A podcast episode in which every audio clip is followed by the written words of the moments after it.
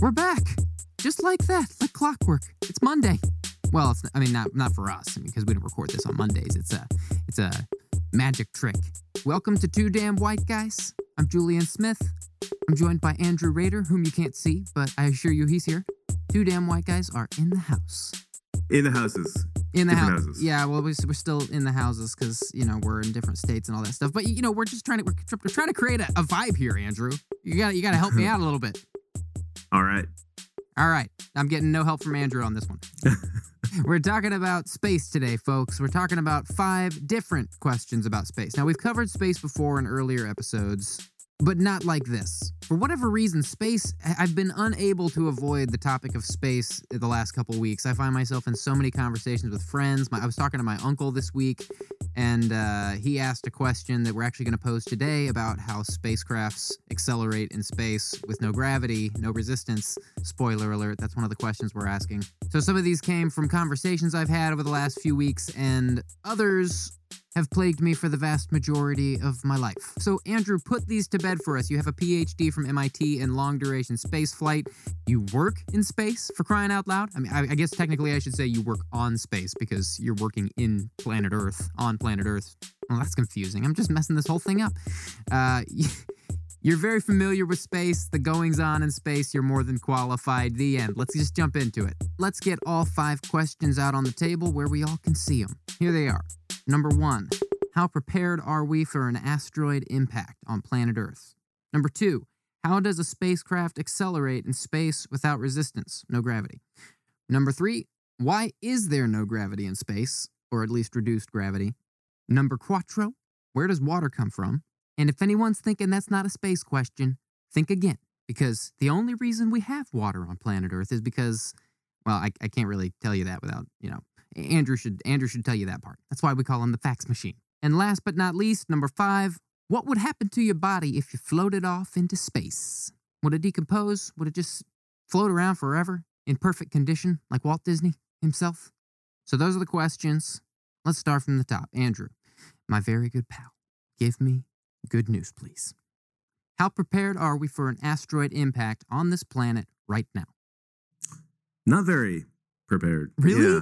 Yeah. Uh, we're not very much more prepared than the dinosaurs, unfortunately, so far. I was not expecting that answer. So there's two parts to it. One is detection, and the second part is deflection.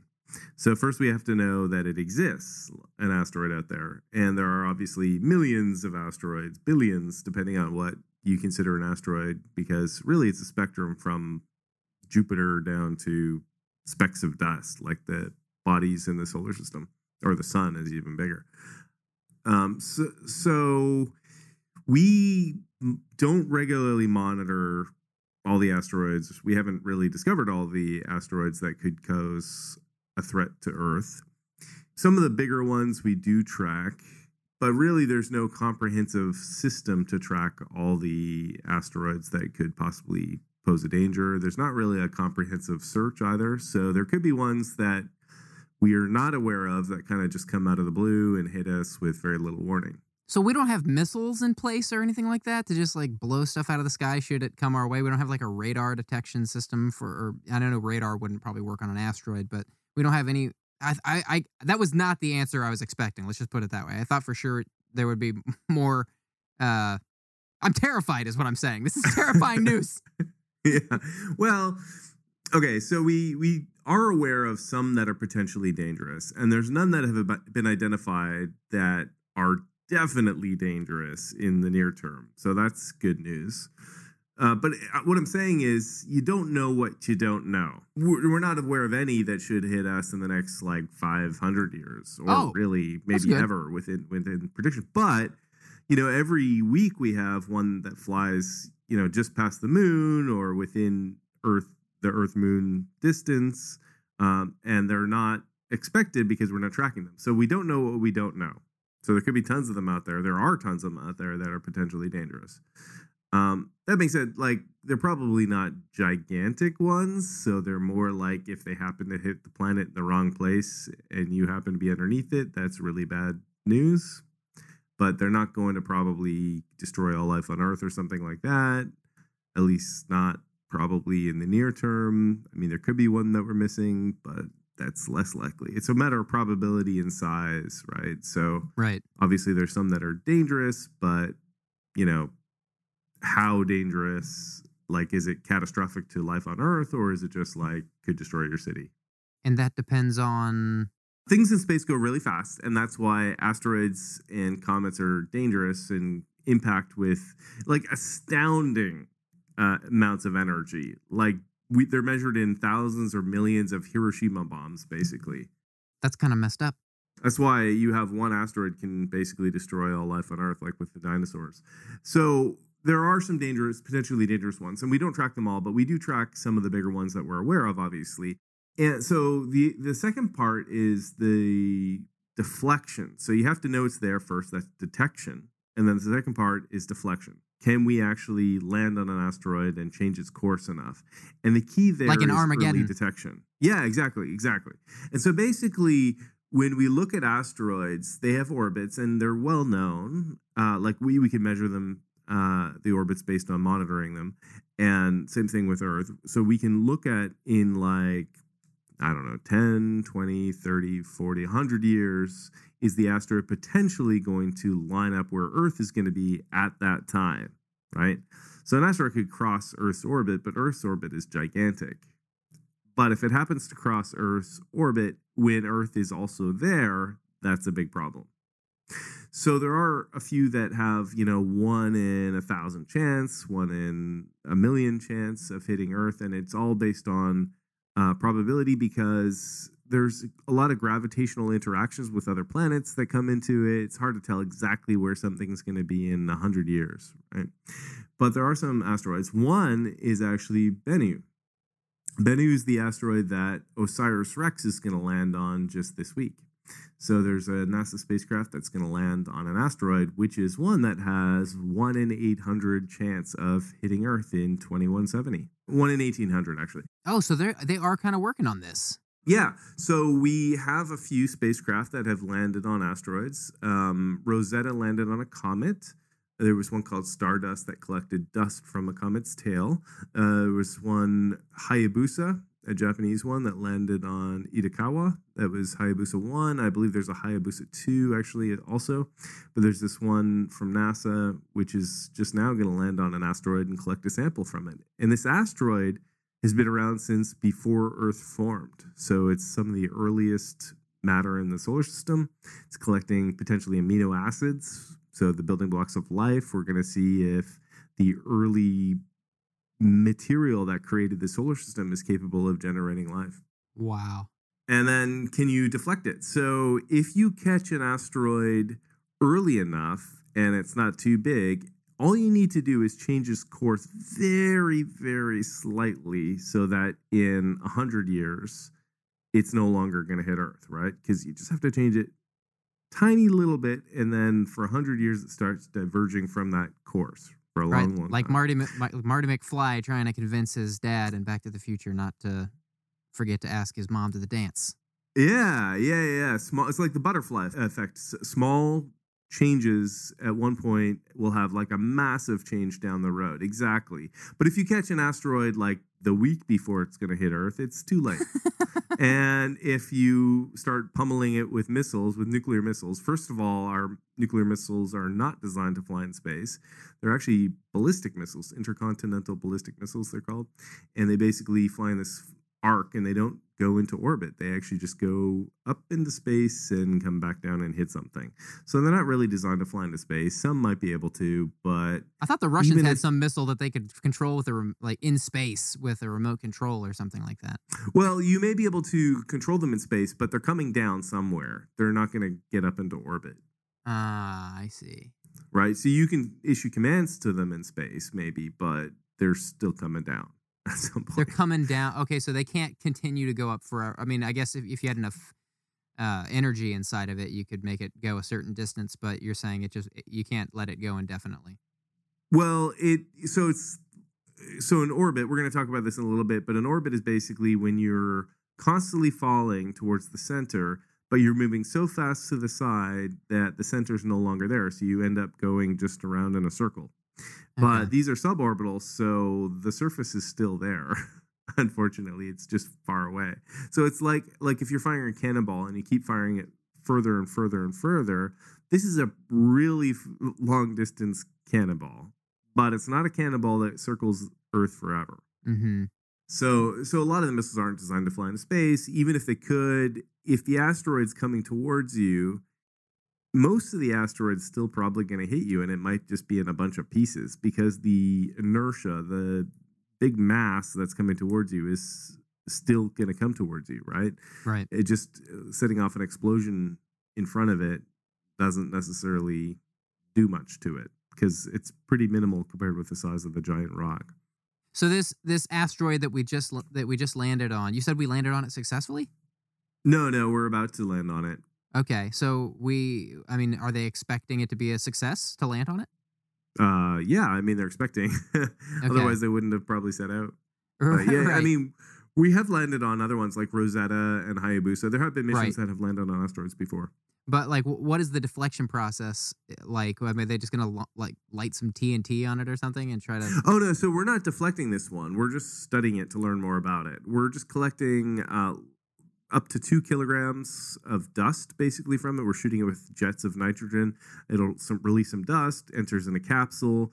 The capsule goes back to Earth. We collect it and study it. So we're just trying to figure out more about this asteroid. Uh, this is not a mission to deflect it. However, uh, you know, we probably could deflect this one, for example, because we have almost 100, 160 years, 150 years before it's supposed to hit Earth. That's a long time. So even if we just kind of slam something into it, um, like sent a spacecraft at high velocity into it, maybe that would be enough because it's just such a long time away that any tiny little nudge might just be enough. Yeah. Oh, that's crazy. So it's a matter of lead time. If you have a lot of lead time, you can probably deflect it. If you don't, you're up a creek without a paddle. Well, that is not the answer I was hoping for. I thought for sure that we had like tons of defense for asteroids at this point, uh, but it is hopeful that we're landing on one that we think could be a problem in the in the future. I think it's cool that we're already working on stuff like that. That that's that's that far out. That's pretty amazing. Yeah.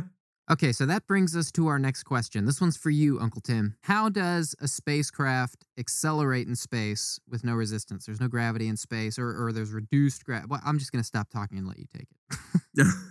yeah, so that's interesting. There was an article, I think, in the Ni- New York Times, I think in the 1930s, that said a rocket will never fly in space because it has nothing to push against. So Newton's third law is for every action, there's an equal and opposite reaction. Are you familiar with that? Yeah. So people used to think that you might not be able to fly in space because you have nothing to push against because there's no air to push against, right? Right. Like when you swim, you push against the water, right? Mm-hmm. If there wasn't water, you couldn't push against it and you couldn't swim. This is how an airplane works. It pushes against the air with a propeller. Uh, it pushes against the air with its wings as well. It actually creates um, density difference, a pressure differential on top and below the wings. But I mean, essentially, it's pushing on a medium. A rocket's a bit different actually, because what a rocket does is it shoots out mass. It shoots out its, its propellant. So it carries this oxidizer and, and fuel and burns it and shoots it out at high velocity. And what it pushes against is its own propellant. So it carries what it pushes against. Oh, okay. So this would be like if you got around on planet Earth by swim walking in a large bubble or something like that. Um, yeah, the best analogy I can think of is if you propelled yourself through the water by farting.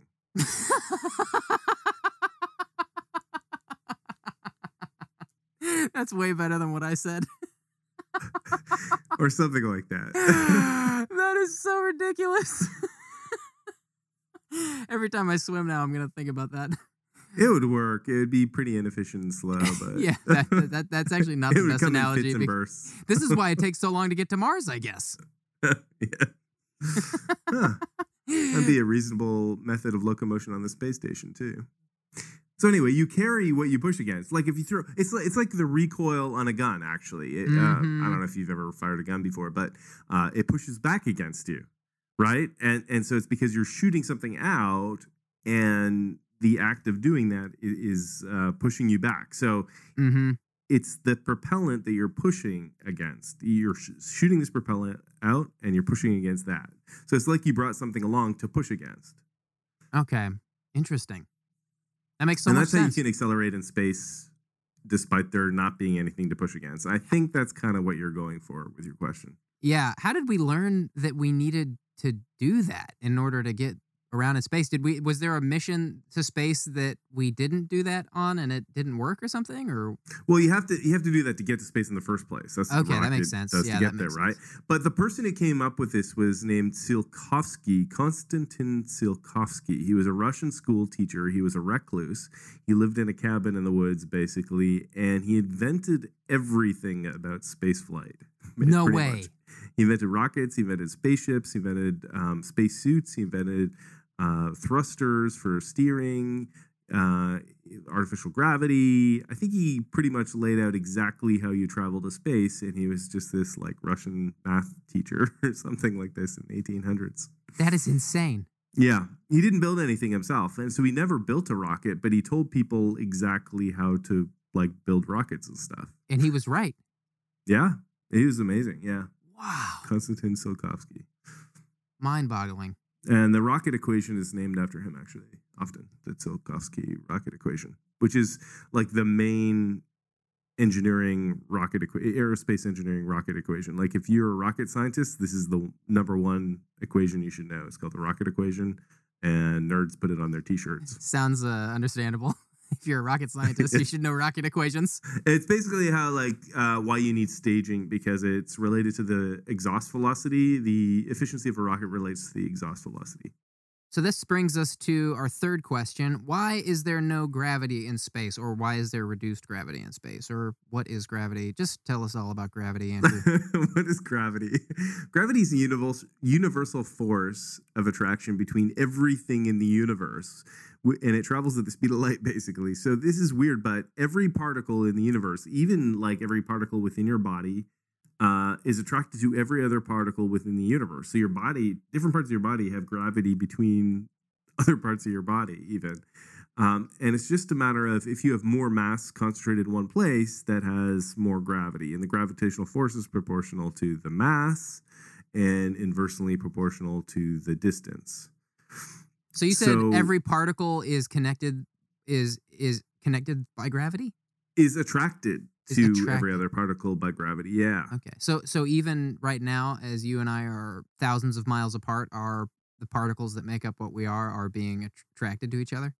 Yeah, but we're pretty small beings compared to the planet, so you wouldn't really be able to measure that. But the, yes, that's true. And every other weirdo on the planet, though. Right, right, right. Not just these two damn weirdos.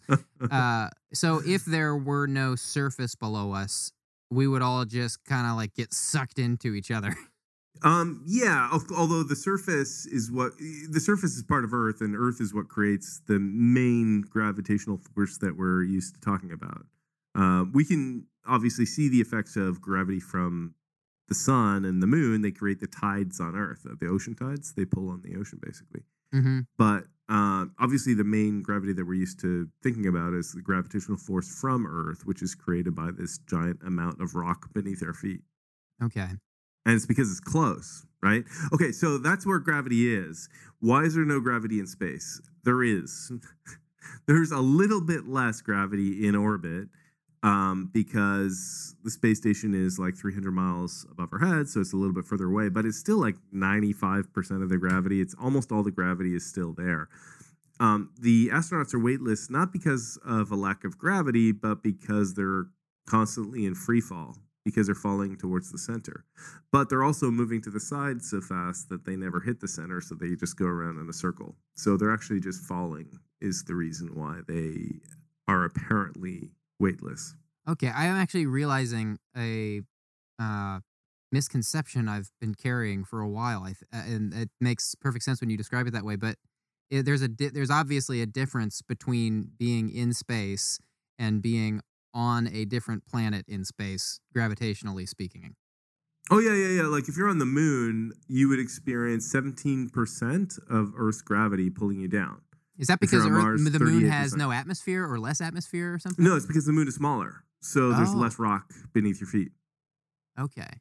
So it has 17% as much. It's not 17% as much rock because it's proportional to the distance as well. It has to do with the density, but roughly speaking, you could say it's less rock, so less gravity. So the smaller the planet, the less gravity.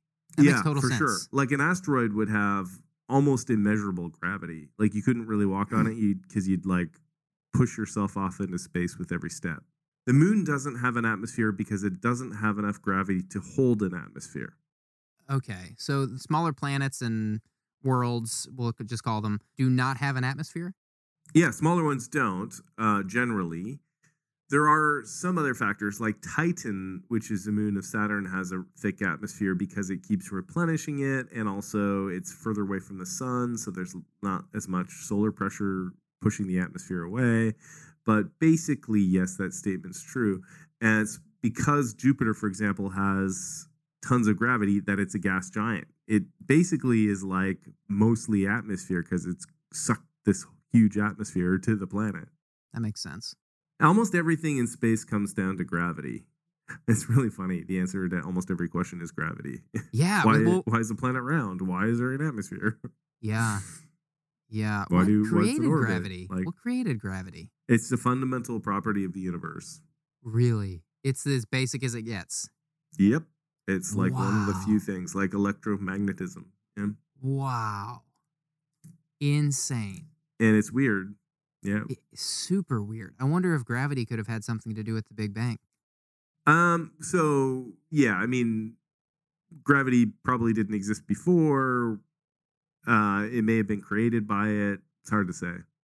That's insane. My mind is blown.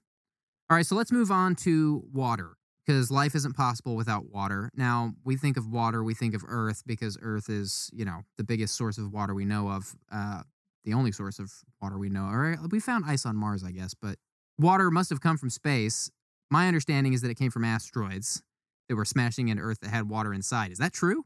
Uh, mostly comets, actually. So, water H2O is actually relatively common, and many of the outer planets and the moons and, and asteroids and comets out there are mostly made of water. Like Pluto is very slushy, it's, it's got tons of water. Like Pluto is a mix of ice and rock, it's like a dirty snowball. Okay, yeah. Um, and lots of the outer planets and, and moons and, and objects, asteroids, are basically like that too. And that's what a comet is, It's like a dirty snowball.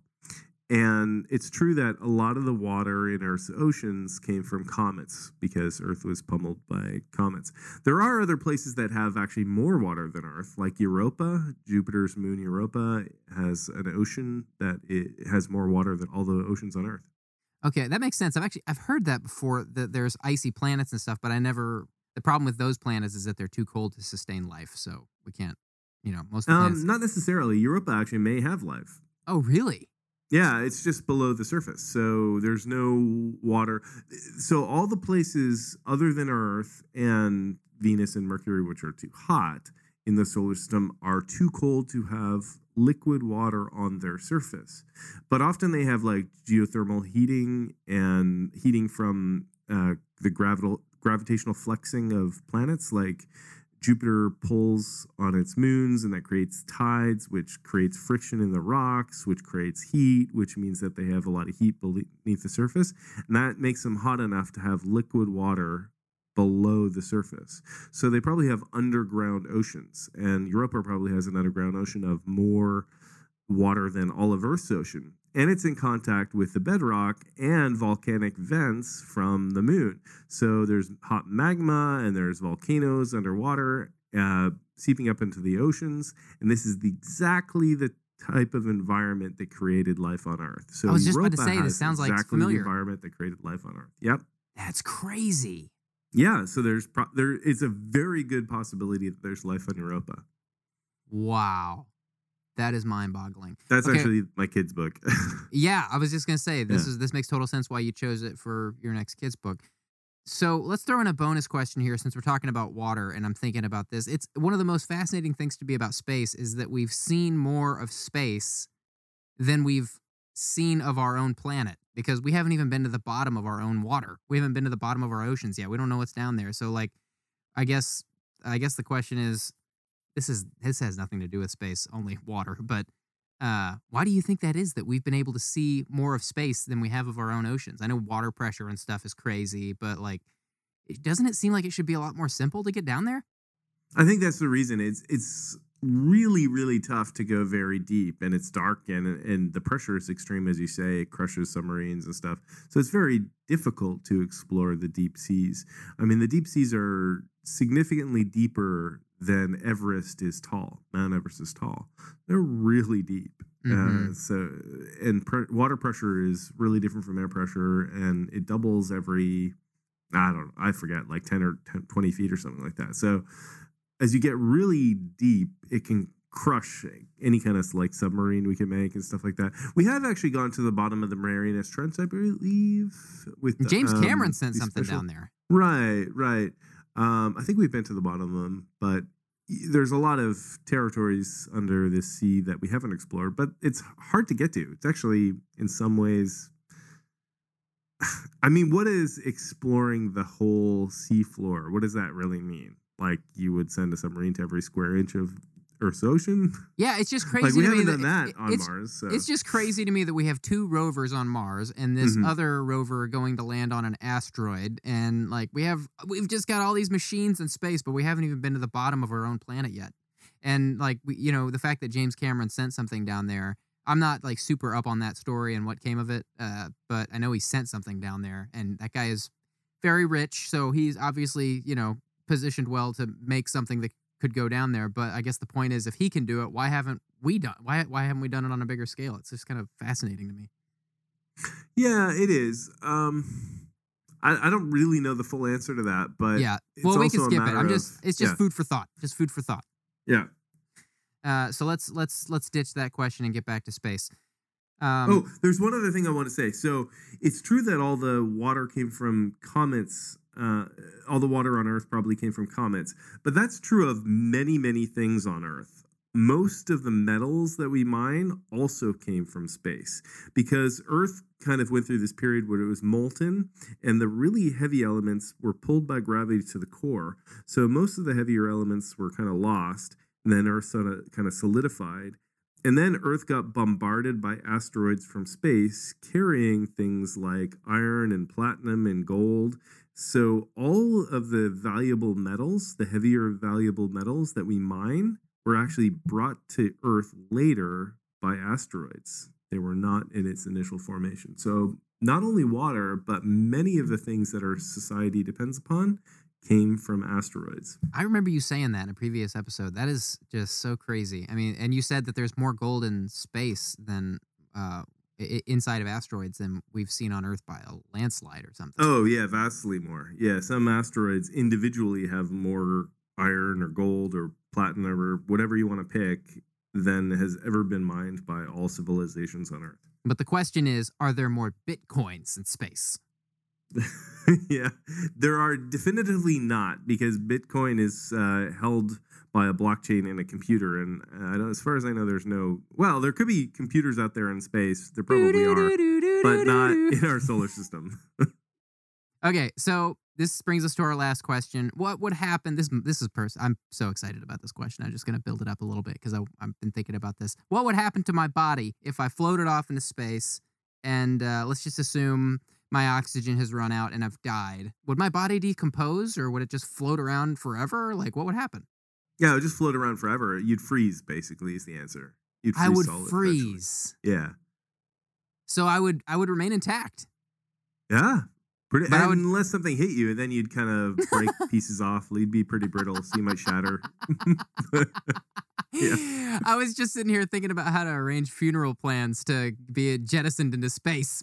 But you uh, can actually get your ashes um, shot up into space. Uh, yeah, you can. send it into space. Yeah, Is- James Doohan, like Scotty from Star Trek. Is it Yeah, expensive? they sent his ashes to space. Yeah, it's pretty expensive, I think. You know you can price? send little samples of it for not that expensive, I think. I don't want to send my fingers to space. Yeah. I want to send my whole body. It's undetermined parts. Yeah, Just a little bit of the pile. they're gonna send my penis to space. Accidentally, no doubt. Yeah, they'll be like, "Eh, let's just let's just separate this guy from his genitals," and that's what they. This is what this is what morticians do for fun. This is my guess. yeah. But ba- basically, you'd freeze. So wow, that's that's crazy. So Your blood just- would boil. So is it that cold in space? first. So it is. I mean, it's you wouldn't freeze actually very quickly. I th- I guess it would probably take several hours at least to kind That's of still pretty completely fast. freeze to the yeah. It is. What's Uh, the you temperature up Your body would lose um, heat to other sources by radiation. So when you ask what temperature Oh. space is, it's very close to absolute zero. But the other thing is, temperature is almost meaningless because temperature is like the property of molecules vibrating. And because there aren't very many molecules, temperature is almost like not a thing in space. Um, because there's like nothing to hold the temperature. So it's it's all a question of heat transfer rather than temperature. And there's three modes of heat transfer: conduction, convection, and radiation. And conduction is like heat transfer directly through a material. So it's when you touch a hot stove and you get burnt, or touch a hot frying pan or something like that, and the heat transfers through the metal to you, right? Convection is like in a convection oven or circulation, um, like air conditioner or something like that. So like circulation of air wafting through the room. So it's carried by like air or water. It could be. Okay, so that that one, the distinction there is like direct touch versus just being in an environment that is colder or hotter. Yeah, yeah, yeah, and having it waft through. Exactly. Yeah. Okay. Um, and uh, radiation is something that you don't kind of realize is happening as much, but the best example is the sunlight. So, sunlight travels through space, there's no air in space. It just kind of travels through space by radiation, and you get bombarded by photons, right? Mm-hmm. And you can get a sunburn because you're in space and the sun has it radiates you basically. It's a type of radiation. Um, and it just travels through space. And you uh, hot bodies transfer heat automatically through space, through anything, uh, by radiation, basically. Um, so you would transfer your heat to other things, including to deep space, eh, but by radiation. So my the the the temperature of my body would uh, marginally increase the surrounding space around me. Um, yeah, not actually really the surrounding space, but other objects in space because it travels. Okay. Radiation travels through space to other objects. It's kind of like gravity, actually, in that sense. So it that heat up an like two asteroid or something. whatever's near me. Yeah, yeah, yeah, in a, in a measurably small way, but yes. Okay, so so my body freezing in space would have left less to do with how cold it is in space and more to do with uh, my my body just giving off heat by radiation. Yes, that's how you would least eat. Yep. Wow, that is crazy. All right, so little bonus question here to tie up the episode.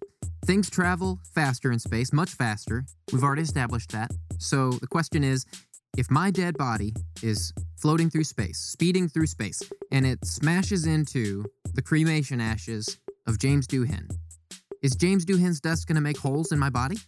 It depends on the relative velocity. So if you're moving in the same orbit in the same direction, it might not. But if you're like moving in opposite directions or something like that, uh, it's possible. Really? His dust, like just dust, cr- cremation ashes could could go through my body and make holes. Uh, I don't know that it would necessarily do that, but it would definitely make a mark. Well, I like to think it would just go right through me, and then my dust would become one with James Doohan's. Uh, yeah, it might mix up a little bit. I mean, it might. Uh, here, this is a weird, weird question.